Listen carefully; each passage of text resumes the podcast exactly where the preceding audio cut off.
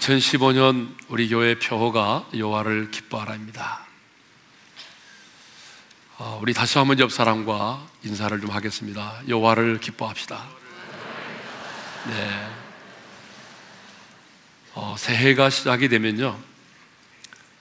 여러 신문과 방송에서 여론조사를 발표를 하죠. 올해도 어김없이 여러 신문과 방송에서 우리 국민 여론조사를 발표를 했는데요. 어, KBS에서 발표한 여론조사를 보니까 향후 남북 관계의 전망에 대해서 64%가 별로 변화가 없을 것으로 전망을 했습니다. 김정은 제1비서가 신년사에서 정상회담을 갖지 못할 이유가 없다라고 말을 했지만 우리 국민들은 2015년 새해에도 남북 관계별로 획기적인 변화가 없을 것으로 생각을 하고 있습니다. 경제 상황에 대해서도 지난해와 비슷할 것이라는 전망이 가장 많았고요. 이어서 지난해보다 더 경기가 나빠질 것이다라고 생각하는 사람들이 많았습니다. 그리고 좋아질 것이라고 생각하는 사람은 15.1%에 불과했어요.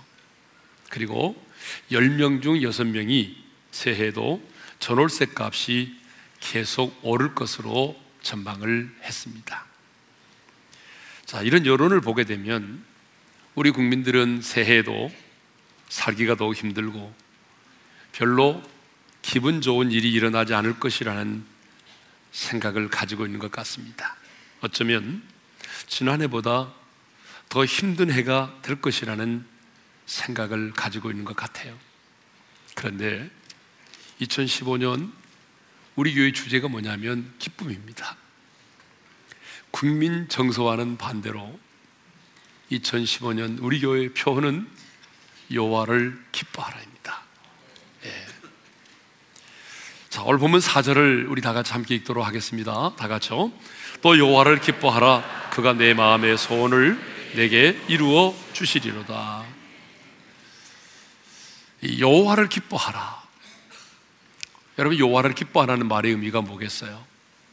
여호와를 기뻐하라고 하는 말씀의 의미는 뭐 소극적 의미가 있고 적극적 의미가 있습니다.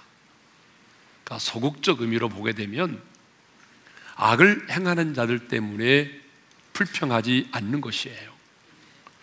1절의 말씀을 읽겠습니다. 다 같이요. 악을 행하는 자들 때문에 불평하지 말며 불의를 행하는 자들을 시기하지 말지어다. 어, 시편 37편은요 누가 썼죠? 다윗이 썼어요. 그러니까 다윗은 시편 37편에서 끊임없이 이 악인과 의인을 대조하면서 하나님을 경외하는 의인들이 악을 행하는 자들을 때문에 악을 행하는 자들 때문에 불평하지 말 것을 권면하고 있거든요. 그러면서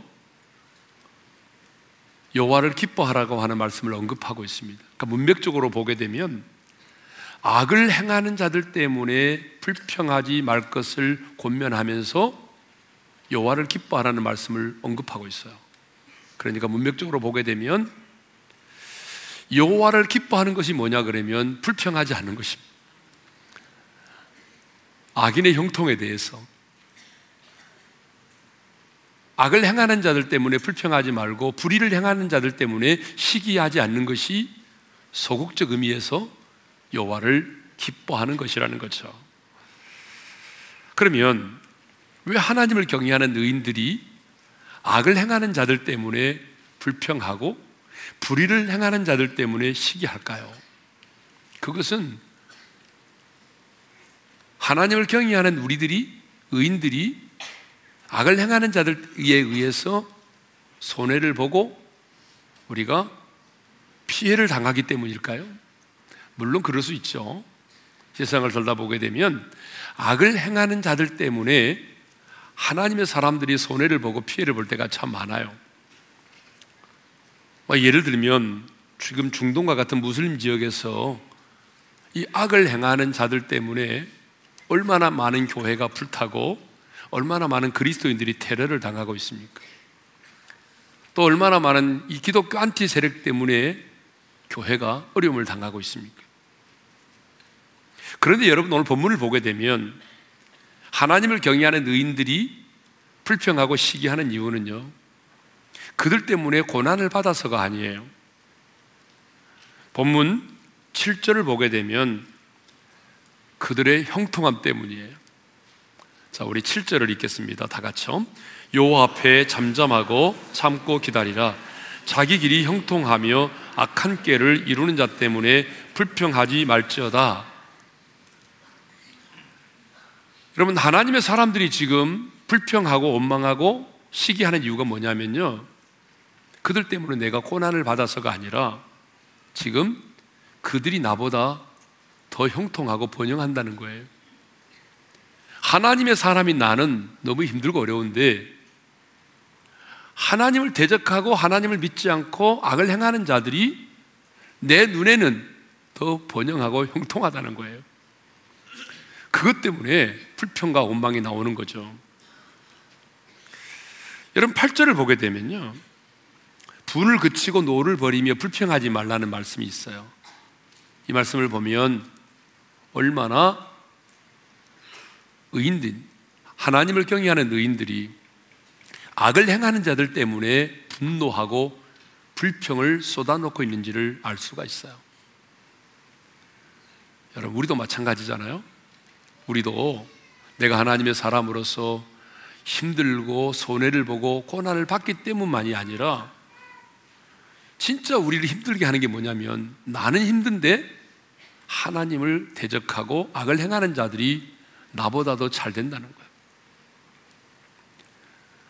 아, 그렇지 않은 것처럼 여러분들이 그렇게 지금 앉아 있지만 사실 우리를 가장 힘들게 하는 게 뭐냐 그러면 하나님의 사람인 나는 말씀대로 살려고 손해보고 피해를 당하고 고난을 받고 있는데 하나님을 대적하는 자들은 형통하고 번영한다는 거예요. 그것 때문에 더 힘든 거죠. 그것 때문에 더 불평과 원망이 나오는 거죠. 그래서 우리는 늘 하나님을 향해서 불평과 원망을 쏟아놓습니다. 따지듯이 하나님께 묻죠. 하나님, 정말 살아 계십니까? 하나님 정말 공의로우신 하나님 맞습니까? 어떻게 공의로우신 하나님이 살아 계신다면 이런 일이 있을 수 있습니까? 그래서 어떤 분들은요, 이 악인들의 형통함과 번영 때문에 실족하고 하나님을 떠나는 경우도 있어요. 그런데 하나님은 그런 행악자들의 형통을 인해서 불평하고 시기하는 자들에게 오늘 저와 여러분들에게 주님이 말씀하십니다. 2절을 읽겠습니다. 다 같이요. 그들은 풀과 같이 속기 배임을 당할 것이며 푸른 채소 같이 세잔할 것이미로다. 여러분, 풀과 채소는 특징이 있어요. 무슨 특징이냐 그러면 빨리 자란다는 거예요. 빨리 자란 만큼 또 수명이 오래 가지 못한다는 것입니다. 길어야 한철이죠. 한철이 지나기 전에 다 사라지고 말아요. 무슨 말입니까? 우리 인간들 입장에서 보게 되면 악을 행하는 자들의 형통과 번영이 오래 가는 것처럼 보이지만 하나님께서 보실 때는 잠시 잠깐에 불과하다는 거예요. 머지않아 하나님의 공의로운 심판이 임하게 되면 그들은 풀과 같이 배임을 당하게 되고 채소와 같이 세잔하게 된다는 것이죠. 하나님께서는요, 악인들의 행위에 대하여 즉각적으로 보응하지 않으십니다. 사탄이 범죄했을 때도 여러분 하나님이 즉각적으로 멸하지 않으시고요. 물론 부분적인 심판은 하나님이 행하셨어요. 그렇지만 세상 마지막 때까지 그 완전한 심판을 유보하셨습니다. 아담과 하와가 너 이거 먹으면 죽으리라고 하는 말씀을 어기고 선악과를 따먹어서 타락할 때도 하나님은요, 그들을 즉시 죽음에 이르게 하지 않았습니다. 물론 영은 죽었지만 그들의 육체는 아담은요, 성경에 보니까 930세까지 살고 죽었잖아요. 그러니까 아담은 선악과를 따먹고 난 이후에도 수백 년을 살다가 죽은 거예요. 하나님은 악을 행하는 자들을 공의로 심판하실 때도 여러분 즉각적으로 심판하지 않으십니다. 그러나 분명한 사실은 하나님은 반드시 반드시 악을 행하는 자들을 심판하십니다. 그렇기 때문에 오늘 우리에게 말씀하십니다. 악인의 형통을 부러워하지 말라. 악인의 형통과 번영을 인해서 불평과 원망을 쏟아놓지 마라. 그것이 소극적으로 뭐죠? 여호와를 기뻐하는 것이에요. 악인들의 형통함을 부러워하지 말고 악을 행하는 자들 때문에 불평하거나 원망하지 말라는 거예요. 한마디로 말하면 불평하거나 원망하지 않는 게 뭐죠? 그게 하나님을 기뻐하는 것입니다. 여호와를 기뻐하는 것입니다. 여러분 한 해 동안 불평과 원망이 여러분의 입술에 사라지기를 바랍니다. 자, 적극적으로 여호와를 기뻐하라고 하는 말씀의 의미는요. 여호와로 인하여 기뻐하는 것을 말합니다. 내 느낌, 내 감정, 그리고 내가 처해 있는 상황과 환경을 뛰어넘어서 주님으로 인하여 내가 기뻐하는 것. 여러분 이것이 뭐죠? 여호와를 기뻐하는 것입니다. 아멘. 내 느낌, 내 감정, 내가 처해 있는 상황과 환경을 뛰어넘어서 여러분 그 주님으로 인하여 기뻐하는 것이 뭐냐면 여호와를 기뻐하는 거예요. 여러분 그렇게 사는 게 쉽지 않거든요. 말이 그렇지. 근데 그렇게 산 사람이 있습니다. 이 시편을 쓴 다윗이 그랬어요. 여러분 다윗은요 파란만장한 삶을 산 사람이에요. 그가 이제 왕으로 기름 부음을 받았지만은 왕으로 기름 부음을 받았다고 해서 그가 곧바로 왕이 되지 않았잖아요. 기름 부음을 받았지만 자기 장인인 사울 왕이 자신을 그토록 미워하고 죽이려고 했어요. 그러니까 성경에 보게 되면 자기의 장인 사울 왕을 위해서 다윗이 수금을 연주를 했는데 그때의 사울 왕이 그 목전에서 가까운 거리에서 단창으로 다윗을 죽이려고 던졌어요. 근데 여러분 어느 정도 세기로 던진지 아세요? 그 단창이 벽에 박힐 정도로 세게 던졌습니다. 사실 하나님의 은혜가 아니면요 죽었어요. 왜냐하면 그렇게 가까운 곳에서 그것도 한 번도 아니라 두 번이나 그런 일을 경험했거든요. 그런데 그것으로 끝나지 않고 사울왕은요 모든 군사를 동원해서 다윗을 죽이려고 했어요. 그래서 다윗은 어쩔 수 없이 10년이 넘는 세월입니다. 10년이 넘는 그 기나긴 세월 지명수배자로 살았어. 사울왕에 의해서 쫓겨다니는 삶을 살았습니다. 제대로 두 달에 쫙 뻗고 잠을 잔 적이 없어요. 굴에서 들에서 이슬을 맞으면서 그렇게 잠을 청해야만 했습니다. 여러분 지명수배를 당하여 쫓겨다니는 삶이 얼마나 불안하고 두렵겠어요. 얼마나 힘들었으면 다윗이 여러분 온수의 나라인 블레셋 나라로 도망을 갔겠어요. 내가 블레셋 나라로 들어가면 안전하겠지. 그 들어갔는데 여러분 블레셋 신하가 다윗을 딱 보는 순간에 어? 저 친구 우리 과연 지난번에 우리 골리앗 장수를 물리친 사람인데 자기 신분이 뽀롱이 났어요. 틀통이 났다고요. 그래서 또 죽을 수밖에 없는 이기가 찾아왔습니다. 그때 다시 미친 사람 흉내를 내잖아요. 미친놈 행세를 합니다. 그래서 갑자기 막 침을 흘리고 손가락으로 벽을 팍팍팍 긁어대면서 미친놈 행세를 했어요. 근데 마치 그 왕이, 블레셋 왕이 그 연기에 속아 넘어가요. 그래서 정말 죽음을 맛보지 않고 간신히 다시 살아 돌아오게 됐죠. 여러분, 다인만큼 사람들로부터 배신을 많이 당한 사람이 없습니다. 그렇게 자기를 추종하던 백성들이 자신을 배신했어요. 아이도벨이 자신을 배신했어요. 심지어는요, 자기가 낳은 아들 압살롬이 아버지를 배신했어요. 그래서 나중에는요, 쿠테타를 일으켜가지고 아버지를 죽이겠다고 여러분 예루살렘을 쳐들어왔잖아요. 그때에 다윗은요, 아들과 싸우고 싶지 않아서, 피를 보고 싶지 않아서, 신발도 신지 않은 채 울면서 여러분 예루살렘 궁을 떠나야만 했습니다. 여러분 그때의 다윗의 심정을 아십니까? 그런데 너무너무 힘든데 일개 백성 시므이라는 사람이 피난을 가는 다윗을 따라오면서 돌을 던지고 먼지를 날리면서 다윗을 향하여 온갖 저주를 퍼부었어요. 참 여러분 다윗은 이렇게 파란만장한 인생을 살았습니다. 또 그렇다고 해서 여러분 다윗이 우리가 생각하는 것처럼 그렇게 온전하고 완전한 사람이었느냐? 아니에요. 우리가 아는 것처럼 다윗은요. 우리가 상상할 수 없는 더 끔찍한 죄를 지었잖아요. 우리아의 아내 바세바와 간음을 행했어요. 여러분 간음을 한 것으로 끝나는 게 아니잖아요. 그 간음죄를 모면하기 위해서 그 남편 저의 최전선에 보내가지고 죽게 만들었잖아요. 그러니까 여러분 간음죄와 살인죄를 지은 사람입니다. 한마디로 다윗은 끊임없는 배신과 죽음의 위협을 경험한 사람입니다.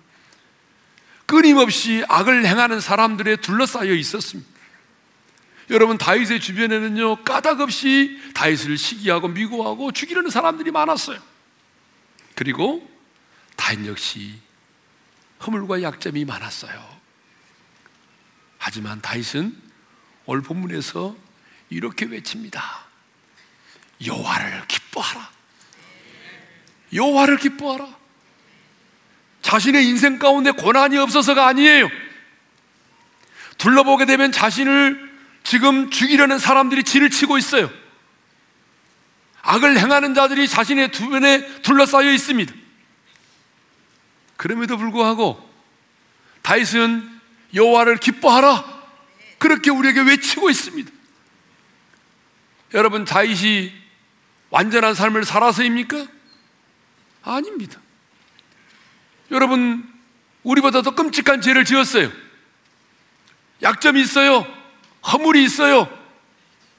넘어졌어요. 그렇지만 다윗은 여호와를 기뻐하라고 외치고 있습니다. 그것은 기쁨의 근거가 자신이 아니라 여호와 하나님이시기 때문에 그렇습니다. 여러분 다윗이 여호와를 기뻐할 수 있었던 유일한 근거는 하나님이었습니다. 하나님 때문에 기뻐한 거예요. 모든 하나님의 사람들은 자신이 처해 있는 상황과 환경과는 상관없이 기뻐하고 즐거워했습니다. 여러분 우리가 잘 아는 하박국 선지자 어떤 사람은 호박국이라고 그러는데 호박국 아닙니다. 하박국 선지자.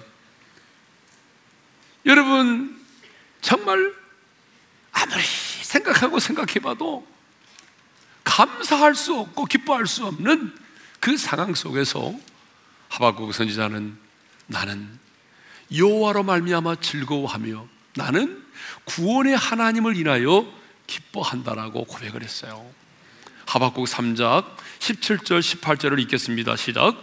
비록 무화과 나무가 무성하지 못하며 포도나무에 열매가 없으며 감람나무에 소출이 없으며 밭에 먹을 것이 없으며 우리의 양이 없으며 외양간에 소가 없을지라도 나는 여호와로 말미암아 즐거워하며 나의 구원의 하나님으로 말미암아 기뻐하리로다. 할렐루야. 네. 이게 바로 여호와를 인하여 기뻐하는 거예요. 여러분 이사야 선지자도 마찬가지입니다. 이사야 선지자도 내가 여호와로 말미암아 크게 기뻐하고 나의 하나님으로 인하여 내가 즐거워한다고 그랬어요. 이사야 61장 10절을 읽겠습니다. 다 같이요. 내가 여호와로 말미암아 크게 기뻐하며 내 영혼이 나의 하나님으로 말미암아 즐거워하리니 이는 그가 구원의 옷을 내게 입히시며 공의의 겉옷을 내게 도하심이 신랑이 사모를 쓰며 신부가 자기 보석으로 단장한 같게 하셨습니다. 아멘. 이사야 선지자도 마찬가지예요. 나의 하나님, 그분 때문에 내가 크게 기뻐하고 즐거워한다는 거예요. 사도 바울도 마찬가지잖아요. 여러분, 사도 바울이 감옥에서 그렇게 즐거워했어요. 그래서 사도 바울이 빌립보 교회 성도들에게 편지하면서 내가 다시 말하노니 기뻐하고 기뻐하라. 여러분, 감옥에 갇혀 있는 사람에게 무슨 인격이 있어요? 그런데 바울은 감옥이라는 그 환경 속에서도 너무 기뻐하고 즐거웠단 말이에요. 예? 모든 하나님의 사람들은요, 주님께서 자기 자신에게 베풀어 주신 그 은혜와 은총을 인하여 여러분 기뻐하고 감사했습니다. 그렇습니다. 여러분 은혜를 받으면 기뻐할 수밖에 없어요. 여러분 은혜를 받은 사람 치고 기뻐하지 않은 사람을 본 적이 있습니까? 은혜를 받았는데 기뻐하지 않아요? 여러분 은혜 받은 거 아닙니다. 은혜 받은 사람 아니에요. 은혜를 받은 사람은 기뻐할 수밖에 없습니다. 할렐루야. 왜냐하면요. 우리가 언어적으로 볼 때도 이 언어적으로 볼 때도 은혜를 받은 자는 기뻐할 수밖에 없습니다. 왜냐하면요. 이 은혜와 또 은사와 이 감사라고 하는 이 단어가 모두 기쁨이라고 하는 이 단어에서 유래가 되었기 때문에 그래요. 그래서 우리가 좀 헬라의 언어를 단어를 한번 살펴보겠습니다. 자, 거기 카라가 있는데 이게 기쁨이라는 단어예요. 기쁨. 그리고 우리가 이제 많이 쓰는 이 은혜라고 하는 게 가리스예요, 가리스. 그런데 이 가리스는 카라에서 나왔단 말이에요. 그러니까 은혜를 받으면 어떻다는 거예요? 사람이 기쁠 수밖에 없다는 거예요. 예? 그리고 은사. 은사가 카리스마인데요. 이것도 카리스에서 나왔어요. 감사는요, 유카리스테오인데, 이게 감사가 이렇게 충만한 상태를 말하는 거건데요. 이 감사도 카리스라는 단어에서 유래가 된 거예요. 그렇다고 한다면, 자, 우리가 말하는 은혜, 그 다음에 또 어, 감사, 은사, 이 모든 단어들이 다 기쁨으로부터 유래된 거예요. 그러니까 여러분 우리가 은혜를 받으면 기뻐할 수밖에 없고요. 감사할 수밖에 없다는 거예요. 이 언어적으로 봐도 그렇습니다. 여러분 한번 생각해 보십시오. 하나님이 나 같은 죄인을 구원해 주셨는데 기뻐하지 않을 수 있겠어요? 하나님이 나 같은 죄인, 여러분 나 같은 죄인이 어떤 죄인인지 아세요? 여러분 완벽한 죄인을 말하는 거예요. 하나님이 저와 여러분을요, 불타는 지옥의 불못에 던져도 하나님, 왜 저를 이 불타는 지옥에 던지십니까? 라고 항변할 수 없을 만큼 완벽한 죄인이에요. 그렇게 완벽한 죄인인 저와 여러분. 그런데 이 완벽한 죄인인 우리를 주님이 의롭다 하시고 당신의 생명을 주시고 하나님의 자녀 삼아 주셨잖아요. 이 놀라운 은혜를 생각해 보면 내가 사람에게 배신을 좀 당했다고 해서 사업이 힘들고 사업이 부도났다고 해서 이 구원의 기쁨을 잊어버릴 수 있겠냐 그 말이에요. 그러므로 구원의 은총을 경험하고 변함없는 하나님의 사랑을 늘 깨달으면서 임마누엘의 확신 가운데 사는 사람은요, 여러분 기뻐하지 않을 수 없습니다. 그러므로 여러분, 여러분 인생 가운데 기쁨이 사라져가고 어느 날부턴가 내 마음에 외로움과 슬픔과 고독이 밀려오기 있다면, 오고 있다면 여러분의 인생 가운데 베풀어 주신 그 하나님의 은혜를 생각해 볼 수 있기를 바랍니다. 내가 사방으로 오겨싸임을 당하고 내가 실족하고 연약하여 넘어졌을지라도 나와 함께 하시며 우리가 지난 성구영신 예배 때 묵상했던 것처럼 내 인생길에 나를 붙드시고 나보다 앞서 행하시며 나의 인생길을 예비하시는 그 하나님을 바라보시기를 바랍니다. 여호와를 기뻐하라는 말을 정리하겠습니다. 소극적으로는 불평하지 않고 원망하지 않는 것입니다. 적극적으로는 내 느낌, 내 감정, 내가 처해 있는 상황과 환경을 뛰어넘어서 내게 은혜를 베풀어 주신 그 하나님을 인해서 내가 기뻐하고 즐거워하는 것입니다. 자, 그러면 여호와를 기뻐하는 자에게 주시는 하나님의 축복은 무엇입니까? 사절을 다시 한번 읽습니다. 시작. 또 여호와를 기뻐하라. 그가 내 마음의 소원을 내게 이루어 주시리로다. 하나님께서는요. 여호와를 기뻐하는 자에게 그 마음의 소원을 네 마음의 소원을 이루어 주시겠다라고 약속을 하셨습니다. 우리 한번 따라서 합시다. 내 마음의 소원을 이루어 주시리로다. 근데 여러분 여기서 중요한 것은요. 순서입니다. 순서. 이 신앙생활은 순서가 참 중요해요. 마태복음 6장 33절에서도 주님이 그렇게 말씀하시잖아요. 너희는 먼저 뭘 구하라고? 그의 나라와 그의 의를 구하라. 그리하면 이 모든 것을 너에게 도하시리라 그랬잖아요. 여러분, 여기서도 마찬가지입니다. 순서가 중요해요, 순서가. 내 마음의 소원이 이루어지는 게 중요한 게 아니고 여호와를 기뻐하는 것이 먼저라는 거죠. 근데 우리는요, 늘 순서를 뒤집어서 생각해요. 그래서 늘 이렇게 말하죠. 주님, 제 마음의 소원을 응답해 주세요. 하나님께서 제 마음의 소원을 들어주시면요, 저 얼마든지 기뻐할 수 있습니다. 춤도 출 수 있습니다. 네, 이렇게 말하잖아요. 여러분 안 그래요? 여러분 안 그러시는 것처럼 그렇게 표정을 짓는데 늘 우리 마음속에는 그래요. 하나님, 제 마음의 소원 들어주세요. 어? 제 마음의 소원 들어주시면요. 제가 얼마든지 주님 기쁘게 해드릴 수 있습니다. 그런데 주님 우리에게 말씀합니다. 순서를 바꿔라. 여호와를 먼저 기뻐하라는 거예요. 할렐루야. 하나님을 기뻐하는 게 먼저라는 거예요. 여러분 마음의 소원이 응답됐을 때 기뻐하는 것은요. 여러분 믿지 않은 사람도 할 수 있어요. 내 마음의 소원이 응답됐을 때 여러분 믿지 않은 사람도 얼마나 기뻐한지 아세요? 예? 그거는 믿음이 없는 사람도 할 수 있어요. 그러나 내가 먼저 여호와를 기뻐하는 일은요. 이건 아무나 할 수 없어요. 이거는 정말 하나님을 사랑하고 하나님을 신뢰하는 자만이 할 수가 있는 것입니다. 그래서 여호와를 기뻐하는 일이 먼저입니다. 네. 그러면 왜 하나님은요 여호와를 기뻐하는 자에게 마음의 소원을 어, 이루어 주시겠다고 약속을 하셨을까요?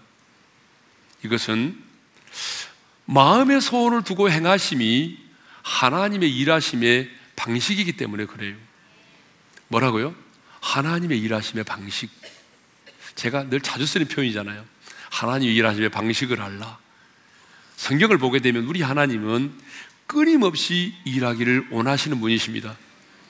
여러분, 올 새해 한 해도 하나님은요, 끊임없이 우리 가운데 일하기를 원하십니다. 왜? 그분이 하나님의 속성이에요, 일하심이. 그런데 하나님의 일하심에는 방식이 있다는 거예요. 아무렇게나 무턱대고 하나님 일하지 않습니다. 그 하나님의 일하심의 방식 가운데 하나가 뭐냐면 우리 안에 소원을 두고 행하신다는 거예요. 뭐라고요? 우리 안에 소원을 두고 행하신다는. 그래서 다윗은 시편 20편 4절에서 이렇게 고백을 했습니다. 있습니다. 내 마음의 소원대로 허락하시고 내 모든 계획을 이루어 주시기를 원하노라. 사도 바울은요. 빌립보서 2장 13절에서 이렇게 구체적으로 말씀하고 있습니다. 읽겠습니다. 시작. 너희 안에서 행하시는 이는 하나님이시니 자기의 기쁘신 뜻을 위하여 너희에게 소원을 두고 행하게 하시나니. 자, 우리 하나님은 우리 하나님은 일하실 때 어디서부터 일하시냐면 먼저 우리 안에 소원을 두고 행하신다. 그래서 하나님의 일하심의 시작은 여러분 우리의 밖이 아니고 우리 아닙니다. 그래서 너희 안에서 행하시는 이는 하나님이시니 그랬어요. 우리 한번 따라서 합시다. 너희 안에서 행하시는 이는 하나님이시니 여러분 믿으십니까? 하나님은요, 당신의 기쁘신 뜻을 이루기 위해서 우리 안에 소원을 두시고요. 그리고 우리 안에서부터 하나님이 일을 시작하십니다. 그런데 우리는 마음의 소원도 없이 당장 내가 처해 있는 상황과 환경이 바뀌어지기를 기도합니다. 내가 기도하면 당장 어떤 주변의 상황이 바뀌어지리라고 생각을 하고 있습니다. 그런데 여러분, 정말 중요한 얘기입니다. 하나님은 내 주변과 내 울타리, 내가 처해 있는 상황과 환경 가운데 일을 행하지 않아요. 하나님은 먼저 내 안에서 시작하십니다. 하나님은 내 안에 소원을 두시고 그리고 내 안에 그 변화된 생각과 믿음의 생각을 가시고 하나님이 일을 시작하신다는 거예요. 그러니까 여러분 뭐가 중요하겠어요?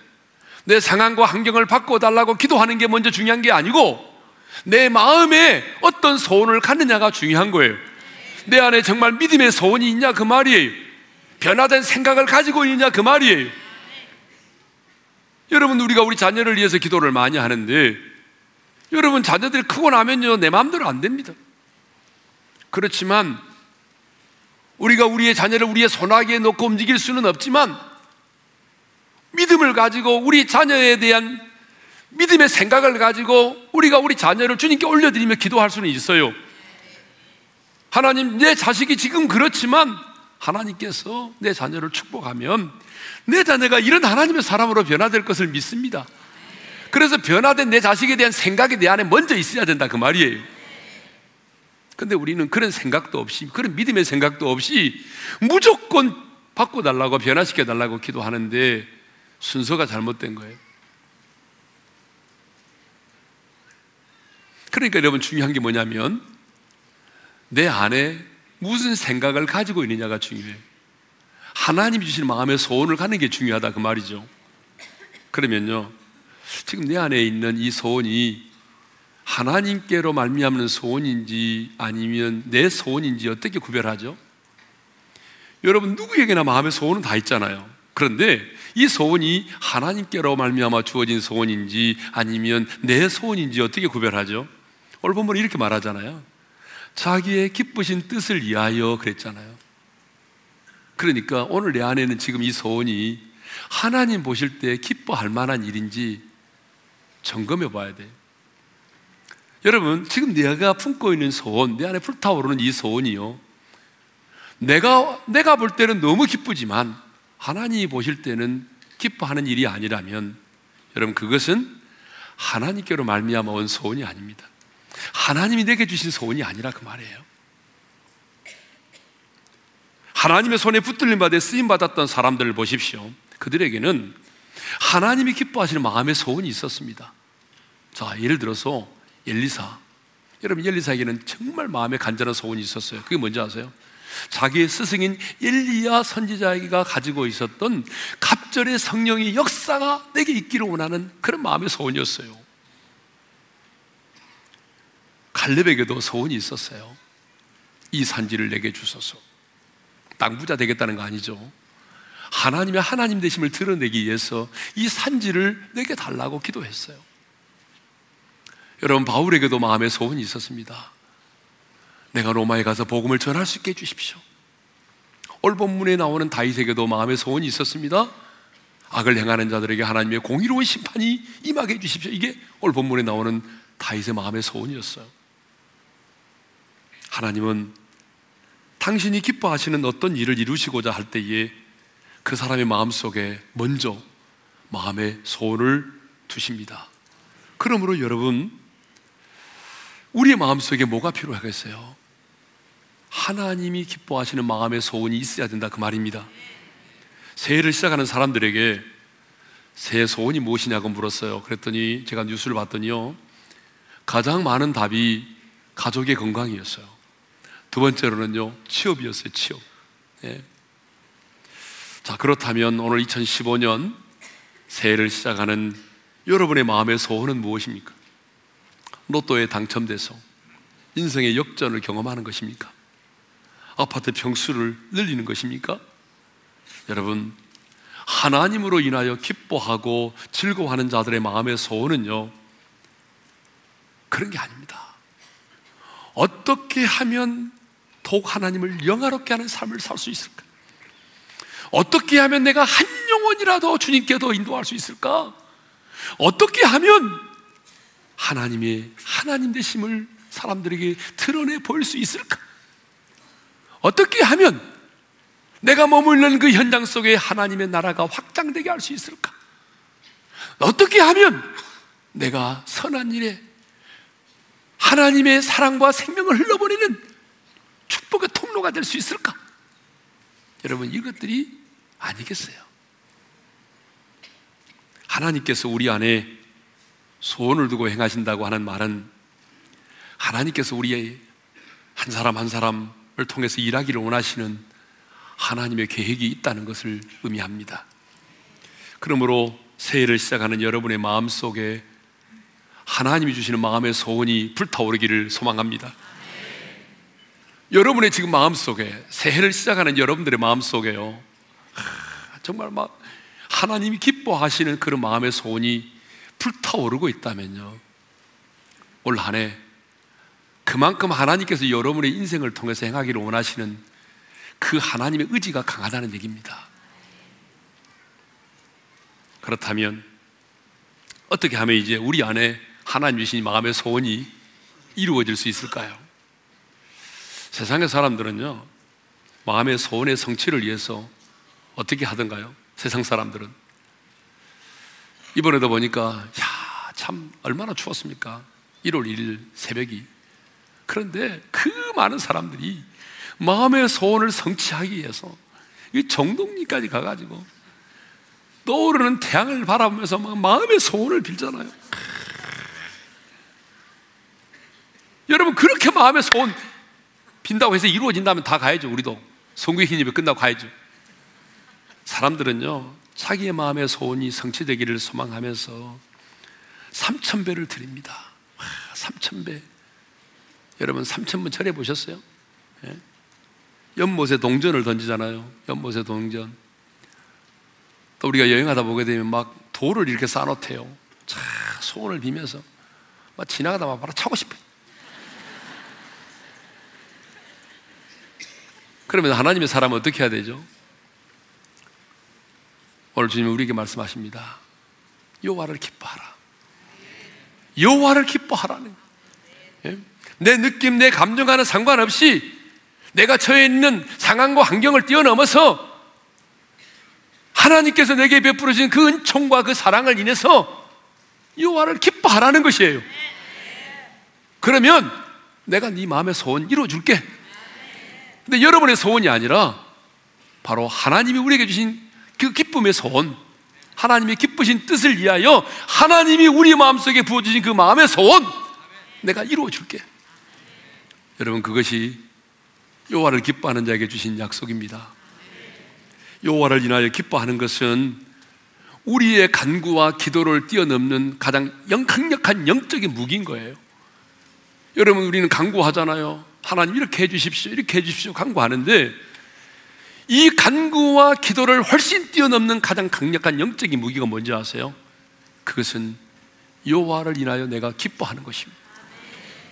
그래서 여러분 힘들고 어렵지만 내 느낌과 내 감정을 뛰어넘어서 올 한 해 정말 불평하지 말고 원망하지 말고 여호와를 인하여 기뻐하는 삶을 살아가십시다.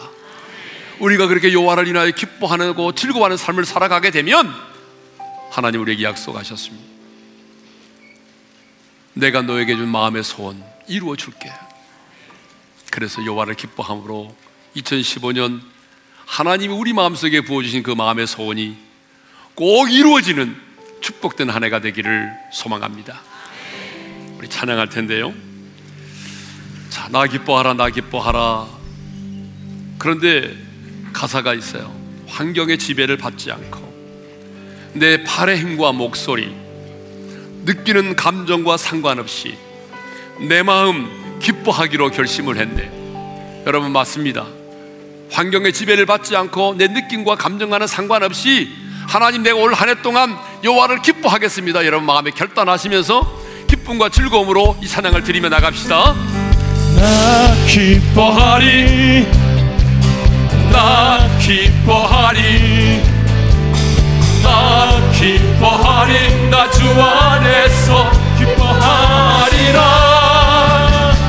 나 기뻐하리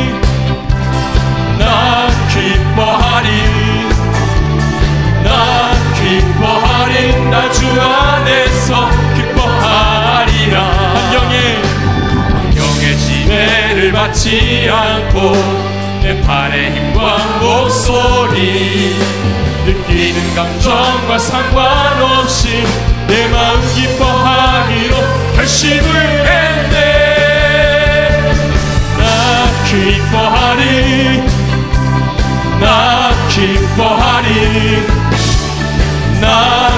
기뻐하리 나 주 안에서 기뻐하리라 나, 나 기뻐하리 나 기뻐하리 나 기뻐하리 나 주 안에서 기뻐하리라 우리 한번 눈을 감고 주신 말씀 마음에 새기며 기도를 시작합시다. 오늘 주님이 여러분에게 말씀하십니다. 여호와를 기뻐하라. 여러분 사실 우리의 마음은 여호와를 기뻐할 마음이 아니에요. 우리가 처해 있는 상황과 환경을 보게 되면 여호와를 기뻐할 수 없습니다. 다윗도 마찬가지였습니다. 그렇지만 여러분 우리가 여호와를 기뻐하는 것은 내 느낌과 감정이 아니라 내가 처해 상황과 환경이 아니라 나를 구원하신 하나님, 나를 사랑하신 그 하나님이에요. 우리는 그 하나님 때문에 기뻐하고 즐거워할 수 있어요. 우리가 내 자녀 때문에 내가 처해 있는 상황과 환경 때문에 기뻐할 수 없지만 우리 주님 때문에 기뻐할 수 있습니다. 여러분 올 한 해 동안 하나님 내가 불평하며 원망의 삶을 살지 않겠습니다. 내가 환경을 뛰어넘어 내 감정을 뛰어넘어서 주님으로 인하여 기뻐하며 즐거워하게 도와주십시오. 때 하나님 우리에게 약속하신 게 있어요. 그가 내 마음의 소원을 내게 이루어 주시리라. 하나님이 여러분의 마음의 소원을 이루어 주신다는 거예요. 오늘 여러분의 마음 속에 마음의 소원이 있어야 됩니다. 새해를 시작하는 여러분들의 마음 속에 하나님께서 당신의 기쁘신 뜻을 위하여 우리 안에 주신 마음의 소원이 불타올라야 됩니다. 오늘 여러분의 마음 속에 그 소원이 없다면 하나님의 일하심을 볼 수가 없어요. 왜 하나님은 우리 안에서 일을 시작하시기 때문에. 오늘 2015년을 시작하는 여러분의 마음 속에 불타오르는 하나님이신 마음의 소원이 무엇입니까? 그 마음의 소원 하나님이 반드시 이루어 주시는데 조건이 있습니다. 여호와를 기뻐하는 것입니다. 주님, 2015년 내가 여호와를 기뻐함으로 마음의 소원이 이루어지는 축복된 한 해가 되기를 소망합니다. 우리 다 같이 두 손을 들고 주여 한번 부르고 부르짖어 기도하며 나갑니다. 이여! 아버지 감사합니다. 여호와를 기뻐하라. 하나님이 말씀을 가지고 새해를 시작하게 하셨사오니 감사를 드립니다. 하나님 2015년을 살아가면서 악을 행하는 자들을 바라보며 그들의 형통과 번영을 바라보며 하나님 앞에서 불평과 원망을 하지 않게 도와주시옵소서 내 느낌과 내 감정과는 상관없이 내가 처해 있는 상황과 환경을 뛰어넘어서 내가 여호와를 인하여 기뻐하며 즐거워하는 삶을 살기를 원합니다. 하나님 성령님이 역사해 주십시오. 그래서 하나님 영적인 기원의 은총을 우리에게 부어주셨습니다 우리 안에 희락의 영으로 기름 부어주셨습니다 하나님 아버지 올 한해 2015년 우리 우리네 모든 성도들의 마음속에 영적인 혈이 넘쳐나게 도와주셔서 여호와를 기뻐하는 삶을 살게 도와주옵소서 그래서 하나님 아버지 여호와를 기뻐함으로 말미암아 하나님이 우리에게 주신 마음의 소원들이 이루어지게 도와주옵소서 내 소원이 아니라 하나님 주시는 마음의 소원이 우리의 삶 가운데 이루어지는 한 해가 되게 하여 주옵소서 그래서 하나님 우리가 이 한 해 동안에 하나님이 내게 행하신 그 놀라운 일들로 인하여 많은 사람들에게 하나님을 높이고 하나님을 사랑하는 간증의 주인공으로 살아가게 도와주옵소서 아버지 하나님